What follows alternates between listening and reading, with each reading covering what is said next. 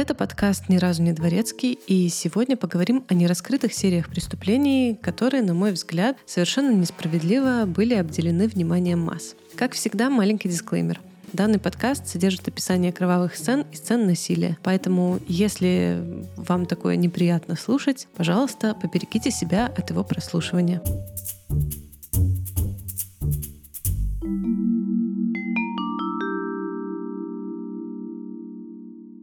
Всем привет! Это Даша с подборкой развеселых историй, более известной как «Почему люди перестают со мной общаться». В самом начале, по старому доброму обычаю, низкий поклон и мое почтение всем нашим патронам и патронессам, а именно Лис, Дарье Щукиной, Алексею Петрову, Татьяне Полищук, Лине Копчук, Оливеру Трач и Анастасии Соколовой. Спасибо, ребята, вы the best!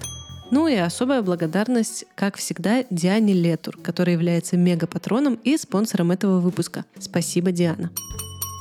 Если вы не подписаны на наши соцсети, кстати, подписывайтесь, умоляю. Пишу я там редко, поэтому даже надоедать вам не буду. Так вот, если вы не подписаны, вы могли пропустить грустнейшее известие о том, что Григорий принял решение покинуть наш проект и как соведущий, и как автор наших распрекрасных обложек. Поэтому я и мой воображаемый друг Гусь Бамс переходим в режим «все сам, все сам». Желаем Грише успехов во всех его новых начинаниях и приносим извинения нашим патронам, так как теперь у нас не будет возможности голосовать за то, что изображено на наших обложках в том смысле, в котором вы привыкли. Но мы обязательно придумаем что-нибудь новое.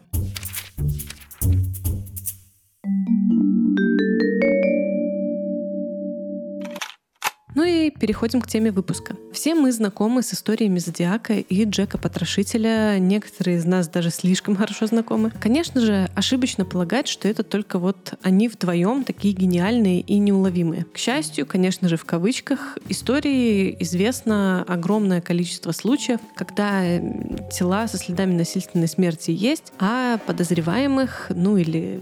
обвиняемых в появлении этих тел нет. Вот о таких случаях сегодня и пойдет речь. Начнем мы с городка Форт-Майерс, штат Флорида, в котором утром двадцать третьего марта две тысячи седьмого года сотрудники строительной компании сообщили в полицию, что при осмотре участка леса, на котором планировалось строительство, был обнаружен человеческий череп.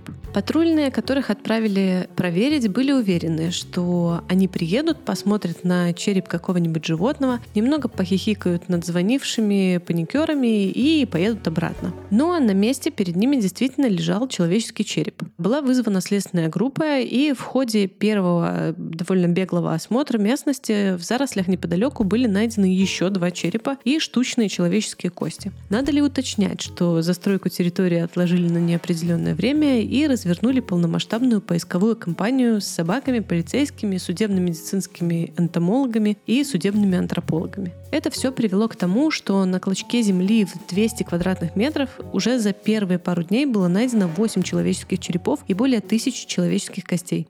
Для справки, в теле взрослого человека около двухсот шести костей. Ну и результатом многонедельной работы большой команды людей было установлено, что все части скелетов принадлежали белым мужчинам в возрасте от девятнадцати до сорока девяти лет. Ни одно из тел не было захоронено, также не было найдено никаких следов одежды и никаких личных вещей. Тела были сброшены в лесу, по оценкам экспертов, в период с тысяча девятьсот восьмидесятого по двухтысячный год. Ну и влажный климат, лесная местность, насекомые и животные поспособствовали тому, что никаких мягких тканей на останках не удалось найти. И по этой причине дальнейшее расследование выглядело примерно как эпизод сериала «Кости». Антрополог и судмедэксперт, которые работали с останками, заключили, что, во-первых, все обладатели черепов были представителями, ну, как минимум, среднего класса, так как зубы у них были в хорошем состоянии, со следами очень качественного лечения. И что ни на одних останках не удалось найти следов насильственной смерти. Некоторые кости были со следами переломов с последующим заживлением, так что на роль предсмертных ранений не подходили совсем. Плюс большой вопрос, как в такой ситуации установить личности жертв. Конечно же, образцы ДНК отправили на экспертизу, но их надо с чем-то сравнивать. Поэтому для воссоздания примерных портретов убитых пригласили довольно известную в своих кругах Шэрон Лонг, которая в первую очередь является антропологом и доктором наук, но еще довольно продуктивно занимается скульптурой. Она очень много работала для видных музеев и восстанавливала внешности мумий, там, лица первых поселенцев на территории США и различных первобытных людей. Благодаря ее стараниям у черепов появились лица, но, к сожалению, дело это не продвинуло. Также полиция привлекла и родственников людей, которые пропали без вести в этом регионе в период с восьмидесятого по двухтысячный год. И вот это уже дало результаты. ДНК-экспертиза позволила установить личности двух жертв. Ими оказались двадцатиоднолетний Эрик Коллер и тридцативосьмилетний Джон Блэвис, которые пропали без вести в тысяча девятьсот девяносто пятом году. Спустя полгода, осенью две тысячи восьмого года, снова при помощи анализа ДНК идентифицировали еще одни останки. Они принадлежали двадцатичетырёхлетнему Джонатану Тикаю, который в тысяча девятьсот девяносто первом году провел шесть месяцев в тюрьме за кражу, после чего ушел из дома, начал бродяжничать, и больше семья о нем ничего не слышала. И все. Личности других жертв установить не удалось, как и не удалось найти подозреваемых по этому делу. Точнее, подозреваемый был один. пятидесятитрёхлетний Дэниел Конахен, который с тысяча девятьсот девяносто восьмого года находился в заключении за убийство. Подозревали его только потому, что на суде один из свидетелей обвинения указал на место недалеко вот от территории этого такого массового недозахоронения, как на место, где Конахен напал на него и пытался задушить. Однако ни улик, ни признаний, ни вообще чего бы то ни было, кроме подозрений, у полиции не было. На сегодняшний день идентифицировать останки пяти человек так и не удалось. В две тысячи девятнадцатом году были опубликованы реконструкции лиц жертв и открыта горячая линия. Также удалось установить приблизительный перечень особых примет для каждой из обнаруженных жертв. Например, там, наличие зубов мудрости, или что жертва когда-то могла носить брекеты, или занималась физическим трудом или спортом, о чем говорили там какие-то повреждения скелета. Расследование продолжается, продолжается по сей день, и дело это рассматривают как серию убийств, несмотря на отсутствие следов насильственной смерти на останках. От себя добавлю, что такая теория вполне себе рациональна и оправдана, так как опыт и история показывает нам, что серийные убийцы довольно часто захороняют тела в одном месте небольшими группами, прежде чем сменить локацию захоронения. Так что если следствие повезет, возможно, в округе они найдут еще места захоронений и какие-нибудь улики. Но мы, конечно же, надеемся, что им не повезет, и что эта серия была единственной, и вот быстро началась и быстро закончилась. Похожая на эту историю э, случилась также в Техасе, где в период с тысяча девятьсот семидесятого по две тысячи шестого год на участке земли площадью в десять гектаров в полутора километрах от трассы ай сорок пять было найдено в общей сложности тридцать женских трупов. Все убийства имели под собой, как водится, сексуальный мотив, однако следствие склонно считать, что к данным преступлениям причастен не один человек. Из того, что можно утверждать уверенно, ну, мы это можем утверждать, так как большинство тел были найдены в период с тысяча девятьсот семидесятого по тысяча девятьсот восемьдесят шестой год. Так вот, все жертвы в этот период имеют схожие черты внешности, они носили похожие прически и исчезали и были убиты с применением одного и того же паттерна. И вот эту группу жертв следствие склонно относить к одному неизвестному убийце. Остальных жертв приписывают либо еще одному серийному убийце, либо нескольким несерийным. Однако, конечно же, не отрицается и версия, что все они жертвы одного человека. В разные года по этому делу проходило несколько подозреваемых. В тысяча девятьсот семьдесят втором полиция арестовала Майкла Селфа по обвинению в убийстве на тот момент двух девушек, найденных на этой территории. Селф поначалу даже взял на себя вину, однако потом от своих показаний отказался и утверждал, что их из него буквально выбили полицейские. Как бы там ни было, несмотря на огромное количество нестыковок в его признании и в двух проваленных следственных экспериментах, восемнадцатого сентября тысяча девятьсот семьдесят четвёртого года Селфа приговорили к пожизненному заключению. Совсем не весело то, что через пару лет после этого решения суда следователь, который вел тогда дело Селфа, и начальник его участка были арестованы и осуждены по обвинению в совершении различных преступлений, в том числе в применении пыток и других неправомерных действий по отношению к задержанным. Селф начал подавать апелляции и прошения о пересмотре дела, но его адвокатам так и не удалось доказать факт принуждения его к признанию. Майкл Селф умер двадцать первого декабря двухтысячного года, находясь в заключении. В настоящее время власти признают ошибочность его приговора. Еще по подозрению в совершении этих преступлений проходил Эдвард Белл, который был эксбиционистом и любителем передернуть на публике. Плюс он был знаком с двумя жертвами и владел магазином, что потенциально могло связывать его и с другими э, убитыми женщинами. Однако никаких весомых доказательств его вины не было, и предъявить ему особо ничего было нельзя. Пока в тысяча девятьсот семьдесят восьмом году Белл не решил помастурбировать на улице перед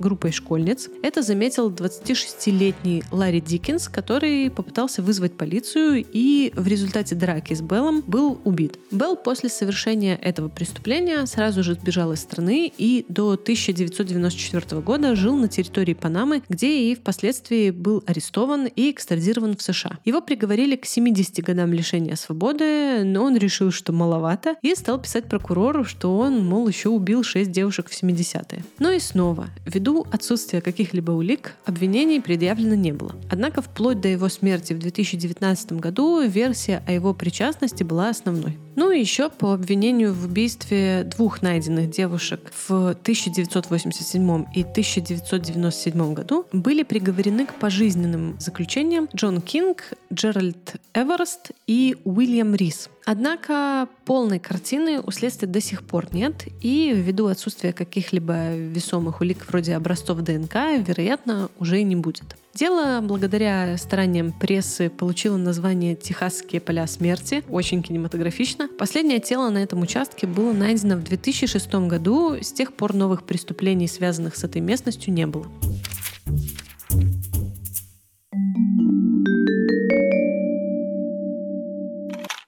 Ну, а следующая история порадует вас, если вы, как и я, считаете Агату Кристи непревзойденной классикой детективного жанра. Я нашла сюжет книги «Убийство по алфавиту в реальной жизни». Случилась эта история в регионе Рочестер, штат Нью-Йорк. восемнадцатого ноября тысяча девятьсот семьдесят первого года недалеко от городка Черчвиль было найдено тело одиннадцатилетней Кармен Колон. Девочка была задушена и изнасилована. Спустя полтора года, третьего апреля тысяча девятьсот семьдесят третьего, было найдено тело также одиннадцатилетней Ванды Волкович. Как и первая жертва, девочка была изнасилована, затем задушена. Ее тело нашли в зоне отдыха недалеко от трассы в Вебстере. Третьей и последней связанной с этим делом жертвой стала десятилетняя Мишель Менца, тело которой нашли двадцать восьмого ноября тысяча девятьсот семьдесят третьего года в Македонии. Собственно, получило оно свое название из-за того, что имена и фамилии, а также города, в которых были найдены тела жертв, начинались с одинаковых букв. Кармен Колон в Черчвиль начинается с «Си» английской, Ванда Волкович в Вебстер, все начинается с «W», и Мишель, Мишель Менца в Македон, все начинается с «М». И спойлер-спойлер, как и в книге, это все жертвы.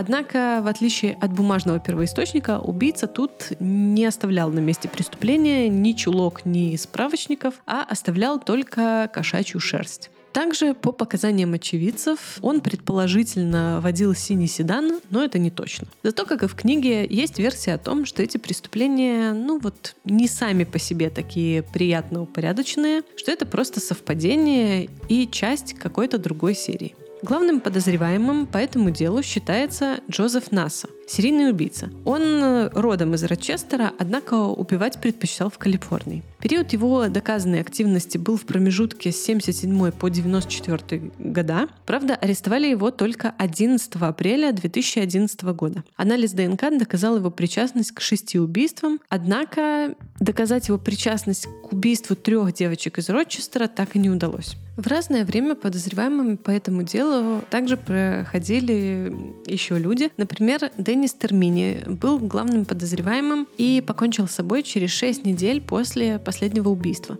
Однако в две тысячи седьмом году после тестирования образцов ДНК все обвинения Стермини были сняты. Ну и одно время в этих преступлениях подозревали хиллсайдских душителей. Однако эта версия тоже оказалась тупиковой, поэтому Поэтому данное дело до сих пор числится в категории открытых.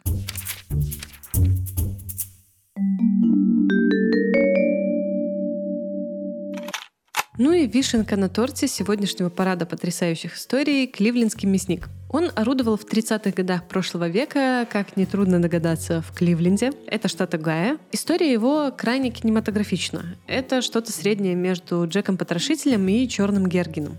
Жертвами становились в основном представители низших социальных слоев общества, и всех их находили, скажем так, ну, немножко по частям. Основной причиной смерти было обезглавливание, причем голова не всегда присутствовала на месте обнаружения тела. А некоторые жертвы были распилены пополам, у некоторых были ампутированы конечности, некоторые были кастрированы, на нескольких были еще и следы посмертных химических ожогов. Всего с кливлендским мясником принято ассоциировать двенадцать жертв, десять из которых по сей день числятся как Джон или Джейн Доу. Но, несмотря на отсутствие доказательств, многие исследователи приписывают ему еще три убийства с очень схожим почерком и даже на тех же местах, где были обнаружены некоторые жертвы из каноничной двенадцатки. В Кливлендском полицейском музее даже имеются посмертные маски четырех жертв, так когда-то рассчитывали помочь опознанию. В двух случаях это даже сработало, но теперь они просто экспонат. Также кливлендский мясник погубил, ну, можно так сказать, погубил еще одного человека. Его дело стало концом карьеры для детектива Элиота Несса, который на минуточку активно участвовал в поимке Аль Капоне. Последнее каноническое убийство из вот этой вот двенадцатки э, произошло в тысяча девятьсот тридцать восьмом году. Главным подозреваемым для детектива Несса был и всегда оставался доктор Фрэнсис Свини, который добровольно отправился на лечение в психдиспансер вскоре после того, как была обнаружена последняя жертва. Собственно, вплоть до своей смерти в тысяча девятьсот шестьдесят четвёртом году Свини так и не покидал различных лечебных учреждений, что помешало выдвинуть ему обвинение. Однако он был очень подходящим кандидатом. Во время Первой мировой он работал в полевом госпитале, где занимался, сюрприз-сюрприз, ампутациями. Во время допросов его даже проверяли на тогдашнем чуде техники – полиграфия. Это был один из первых его прототипов, который дважды показал,